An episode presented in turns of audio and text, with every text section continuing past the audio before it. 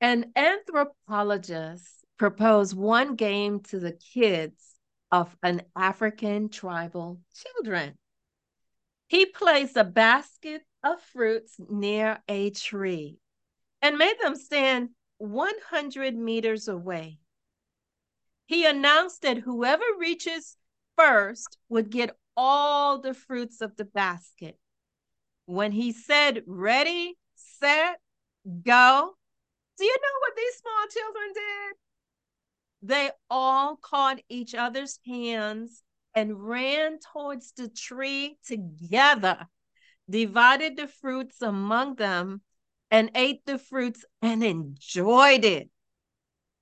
When the anthropologist asked them, Why did you do a thing like that? Why didn't you just go ahead, first person to the tree, take all of the fruits? The children replied, Ubuntu, Ubuntu, which means, how can one be happy when all the others are sad? Ubuntu in their language means, I am because we are.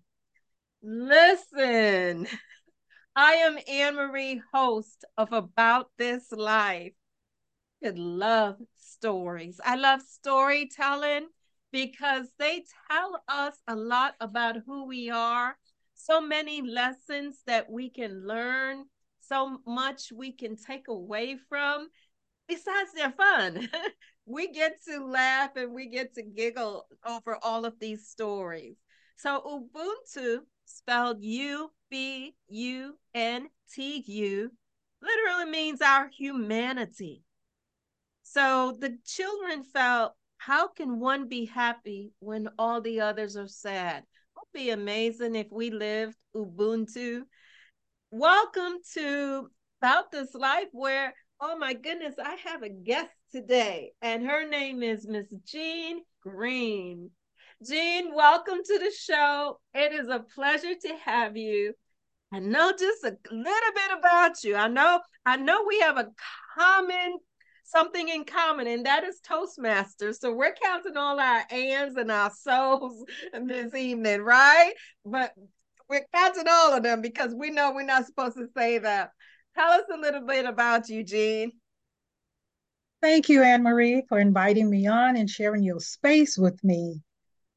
I am a Toastmaster, and it has been one of my happiest accomplishment is to reach the top level simply because one of the reason or the main reason because I am an introvert.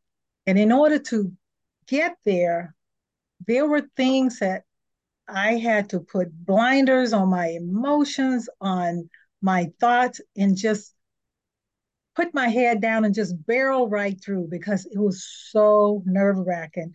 And my favorite crutch words are so and hopefully I'll be able to control those today. But we're not keeping track today, are we? We're not. I'm not judging. and, I'm and also I, might do a, it, I might do it before you. I'm also a storyteller. And I also do facilitate story crafting workshops for individuals and nonprofits. That is also a joy of mine. And I, just, I love storytelling. And I think that helped me get through or working in Toastmasters. I'm still a Toastmaster member as of today. I need to be there in order to keep going and speaking. So obviously, you love words. Anybody who is a storyteller is in love with words. When did you fall in love with words? I I grew up with well, my grandparents lived with us. I didn't realize at that young age that it was considered storytelling, but my granddad would always tell us stories about our ancestors.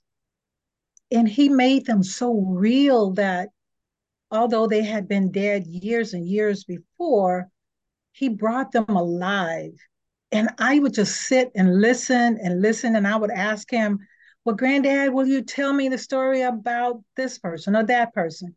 And he never seemed to get tired of it. And I I enjoyed that, but I didn't realize it was storytelling. But anytime I would hear the title, st- someone is telling a story, my ears would perk up and I would listen. I was fascinated by it. It really wasn't until COVID hit and the world shut down. I'd never been much of a social media person, but I kept seeing this ad come through my Facebook page for capital storytelling, free workshop, learn how to tell stories. And I thought, how do you learn to tell stories? But I was so bored talking to the walls. I thought, okay, it's virtual, so I don't have to f- be face to face with anyone. So let's do it. And I was truly scared to death. Learned at that first session that we all tell stories. Anytime we talk, almost, we're telling a story of some kind or other. And I just kept going, taking class classes. And then I was asked to be, this was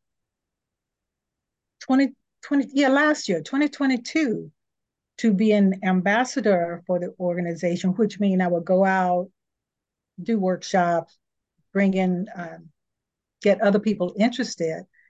And then after my, after that ended, uh, the director asked if I would be a workshop facilitator. And I am just, I, I, I am so in love with it. And I never thought of it as being a lover of words because I one of my things is I am a person of few words. So it's interesting that you would say, I love words. words. That's interesting. It still works though, because I think of um, I think of poets, how poets are able to say the most in the fewest words as possible. So I want to bring it back to that little girl though. Okay because listen, teach. There's not that many kids who's going to sit and at the attentiveness of their grandparents and want to hear everything. Okay. There's that there to hold their attention span. Oh my God.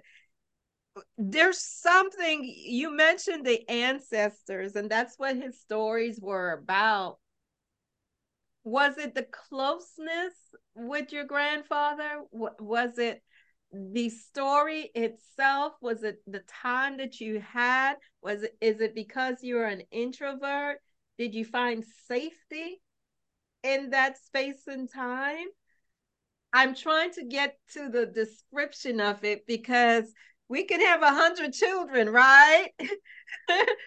but yeah. you decided you're going to listen to your grandfather. I think it's yes to all of the above. My my granddad was he was like the uh, community teacher, leader, I guess. He had this very calm, quiet voice, but everyone knew that he would you could only push just so much. And honestly, I don't think I ever heard him raise his voice. Well, maybe once, but he would just kind of clear his throat and just kind of look. And whatever was going on ceased. It didn't care. It didn't matter the age of the person. So apparently, he made his self known early on. This is who I am. I'm always real. I'm I'm what I am. I'm authentic that wasn't a term they used back then, but because he would always say, you don't need a handshake. You give a person your word and you keep it. And that's what that's how he was. And and I think because of the softness and the peace in his voice, and he would just tell it in this kind of slow rhythmic way that I I was fascinated and the way he told the stories about his parents and his grandparents and and the trials and tribulation they went through. And he he went all the way back into slavery. And he talked about that. And you're right as a as a little kid most of my cousins would only listen for just a moment. But i was just fascinated. And i would just sit and listen. I was kind of like with my granddad as they say stamped to a letter wherever he went if i could go i was there i i just had that love and yes, it was security because I knew when I was with my granddad, I was good. Awesome, awesome. Spam to a letter. I told you you love words. Spam to a letter. I, I, I need to borrow that one. Do you have a story you can share with us? Can you think of one? I know I'm putting you on the spot. I I can't. A lot of my stories center around my granddad or my mom. So yes, I this is the holiday season. Christmas is coming up, and Christmas always my favorite time of year. So I could tell a story about Christmas and a Christmas tree and my granddad if that Absolutely. worked. Okay. Well, to the best of my remembers. I was nine or 10 years old. And well, like just a little backstory. I grew up in rural, rural Mississippi, where the only light at night was the stars in the sky and fireflies. Flies. That was the light so far back. We didn't not celebrate a lot of holidays because we were always working or in school. So I, a life my life consisted of going to school, coming home, eating, working, going to bed, and wash and repeat, as they say. So we would celebrate Christmas, and Christmas was not just one day event. We would work up until Christmas Eve. So about noon on Christmas Eve, work stopped. Now, in the meantime, though, fruit grew everywhere except red apples and oranges, and there were no walnuts. So somewhere along the way, like the beginning of December, my mom would go into town and she would buy fruit. So the house is already smelling with these apples and oranges, which mm. builds anticipation of the coming celebration. At, as I said, at noon on Christmas Eve, work stopped, and we began to continue in preparation for Christmas. We would get a Christmas tree on Christmas Eve. And we lived in the country, so we just walked the hills and found a tree. Most of the time, it was my mom and I that went. And I think she had already scoped the tree out. But this year, for some reason, my granddad went to get the tree. And as I said to you before, wherever he went, I was always tagging along. So when it was decided that he would go get the tree, and it was it was a real misty day. I can still just kind of feel the chill in the air. It was a misty day, and and he started getting his handsaw and his hatchet. And I said, Granddad, can I go with you? And he just kind of looked with a slight little smile, never said yes, but that was my that was my yes from him when I would see that slight little smile. So he said, You got to put a jacket on. So I went, got my jacket, and I said, Can I carry the hatchet? Can no, you might cut yourself, but you can carry the saw. So he gave me the saw, which was almost as long as I was, and I was kind of dragging it. So we were walking and walking and walking, looking for a tree. We would get to one, he would stop, and to me, and a nine year old eyes, it was a beautiful tree. It was shaped like a Christmas tree. It's like, Granddad, that's it, that's it. And he would just kind of look and say, No. And we would keep walking. It seemed like hours we walked. And personally, I think he probably got tired of walking and he got tired of my chatter because I was chattering the whole time. And he would just kind of grunt every now and then to let me know he was listening. So we get to this ugly, ugly tree, a cedar tree. And it's lopsided.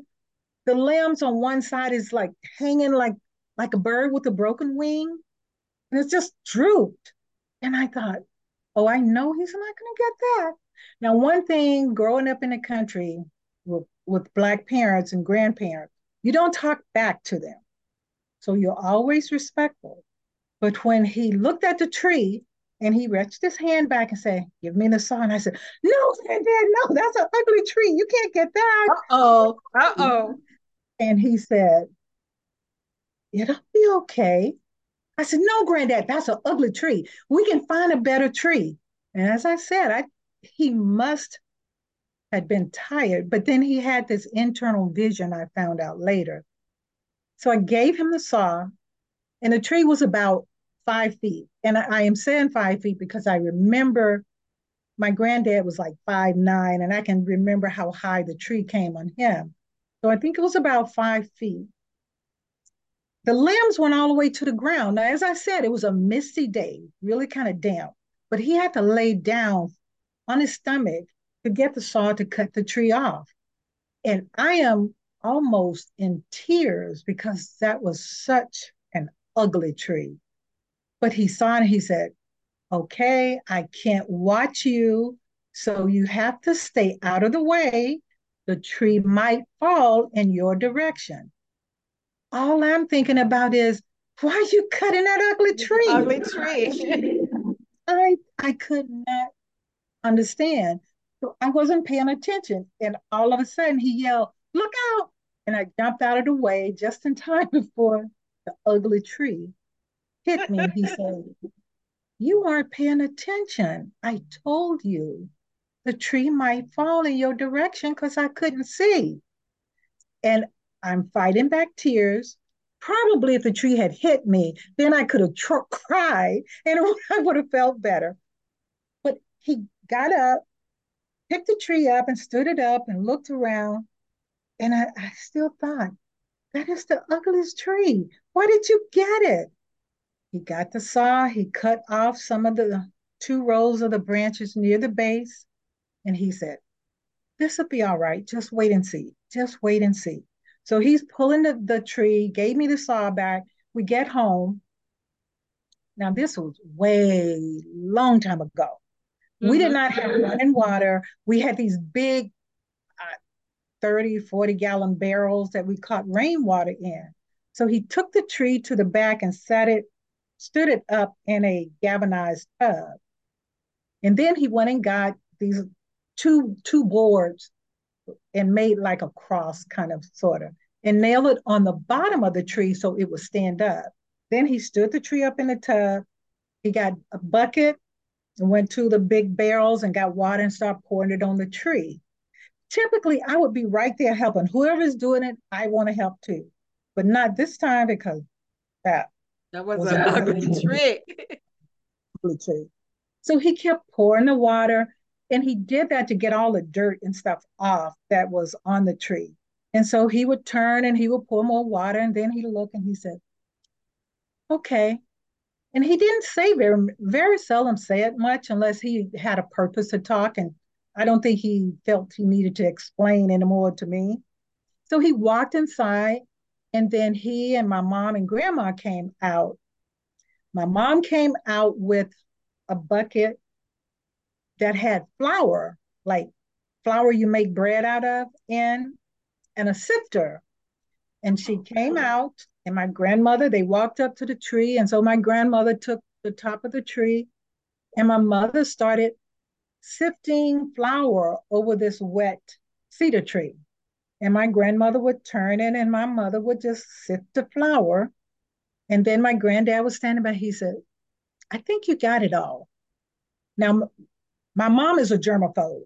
So the sifter and pan she had was her special Christmas Christmas tree sifter and pan that she kept in a bag because she would never take anything out of the kitchen outside and take it back in and use it for a meal of food.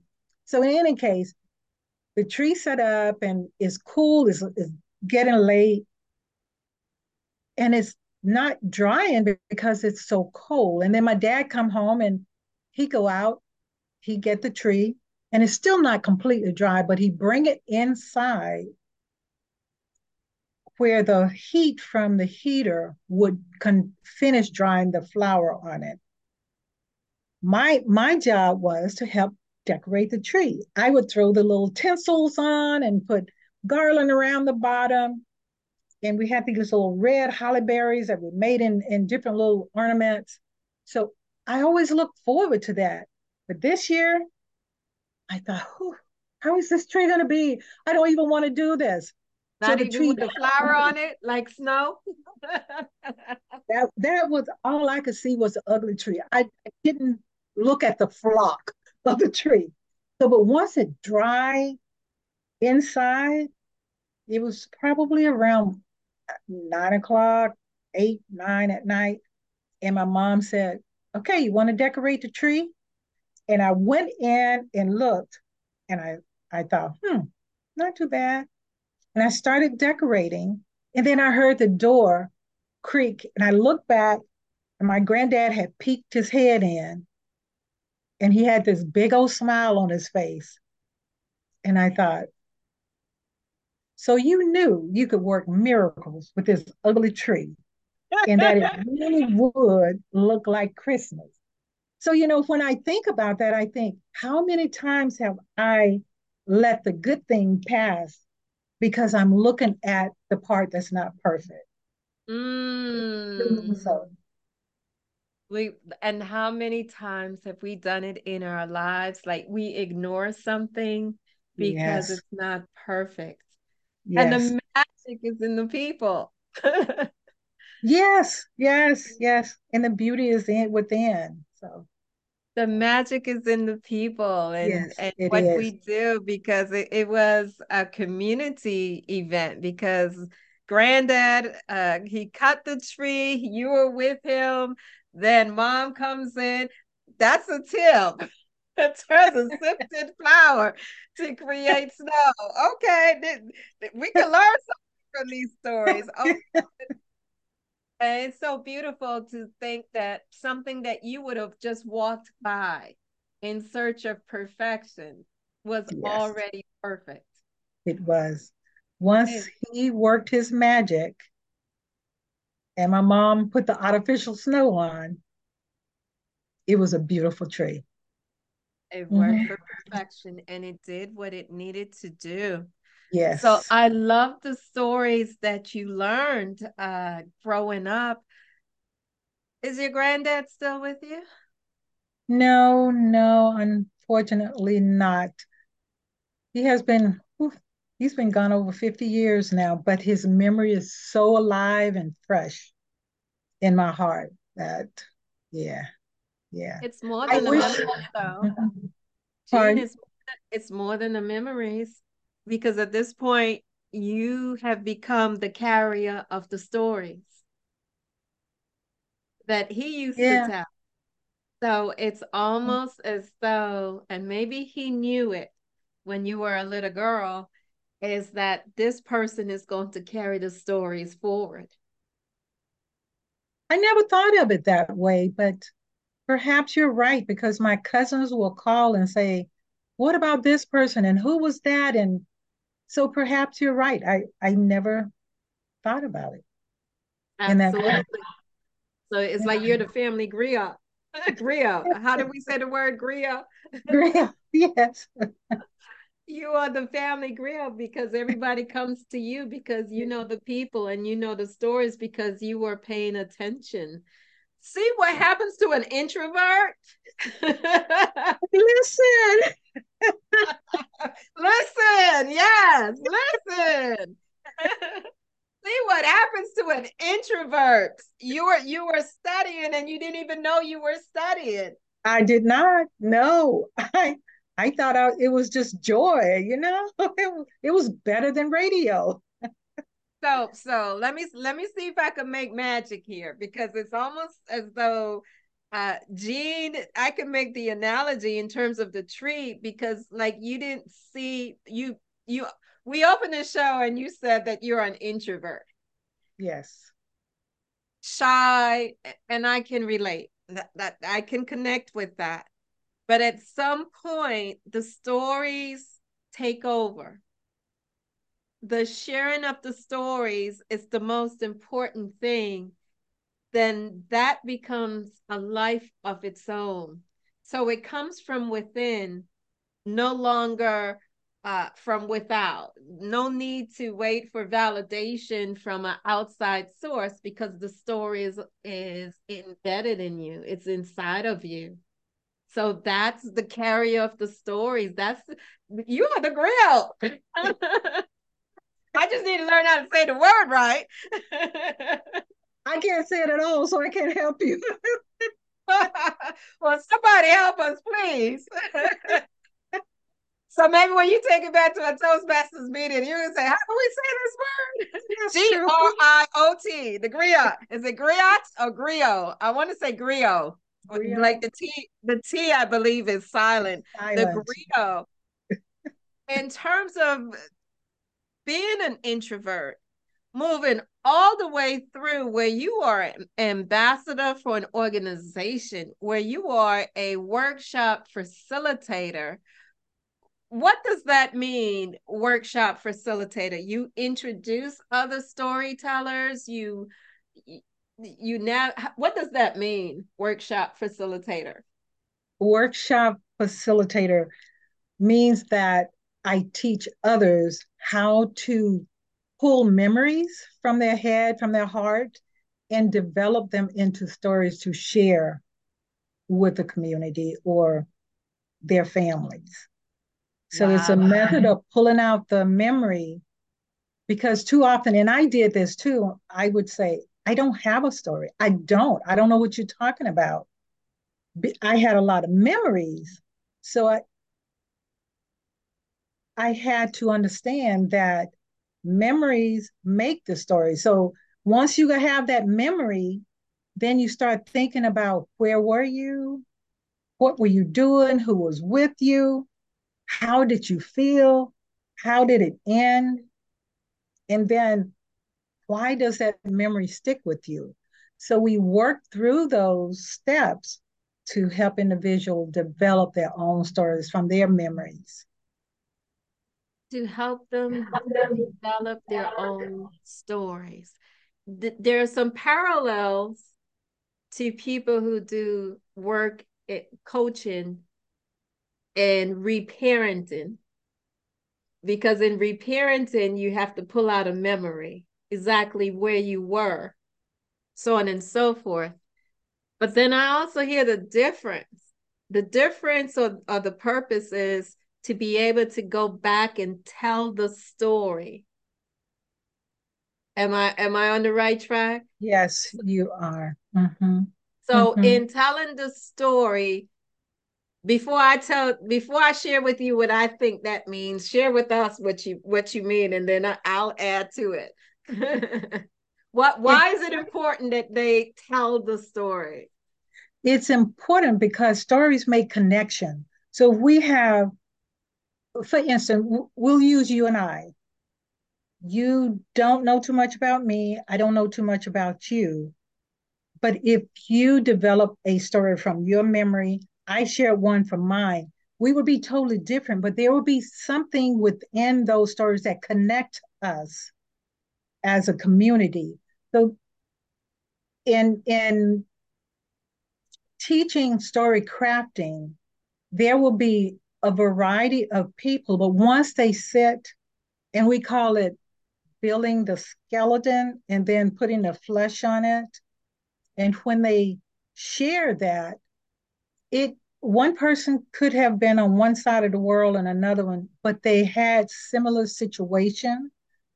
Sometimes they've gone through similar traumas, but they're different. And that make the connection where that we understand that yes, we're different, yet we're not different. And we connect and we can and we can understand each other better, developing a better and a stronger world and better community. Amen. Amen. Tell me the name of your organization again. It's Capital Storytelling. Do you work with people? I think about where this work can change lives like I think about the different races, mm-hmm. ethnicities, Yes. When we tell one another stories, we find out. So you found magic in that in that spot in that sweet yes. spot. Absolutely, absolutely, absolutely. It is so. It is so amazing, so heartwarming. It, it transcends any fear that I have, knowing, expecting the outcome from the situation. Because when when I do the story crafting workshop, the audience is varied. It can be across the spectrum.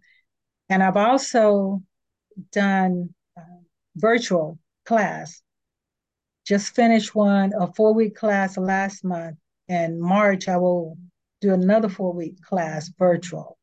And even though it's virtual, there's such a connection and regardless of the race or the ethnicity of the people, they're it's like they become family. It's so amazing. I I I, I don't know how else to explain that. In your experience with the organization, who listens to the stories? So, for example, if you take me, I have stories to share, right? Yes who's going to listen to me? Am I sharing my story with my family? Am I sharing it at a church or a community center? Who listens to these stories? It can be all of the above. When we have once a month, first Saturday, we have community lab or open mic. So anyone can go to the website, sign up to share a story. And we are all over. They can be from anywhere. We have um, facilitated. We have one in Colorado, New York, on the East Coast. As a matter of fact, the director of the organization, although the organization is headquartered in Sacramento, the director lives on the East Coast. So we're all over. And once we teach individual how to share that story, it's up to them where they share it. Now, this the class that I just finished, one of the young ladies is a, I, I believe she says she's a teacher, and she wanted to learn how to share her story with some of her students to help them understand that they are not alone.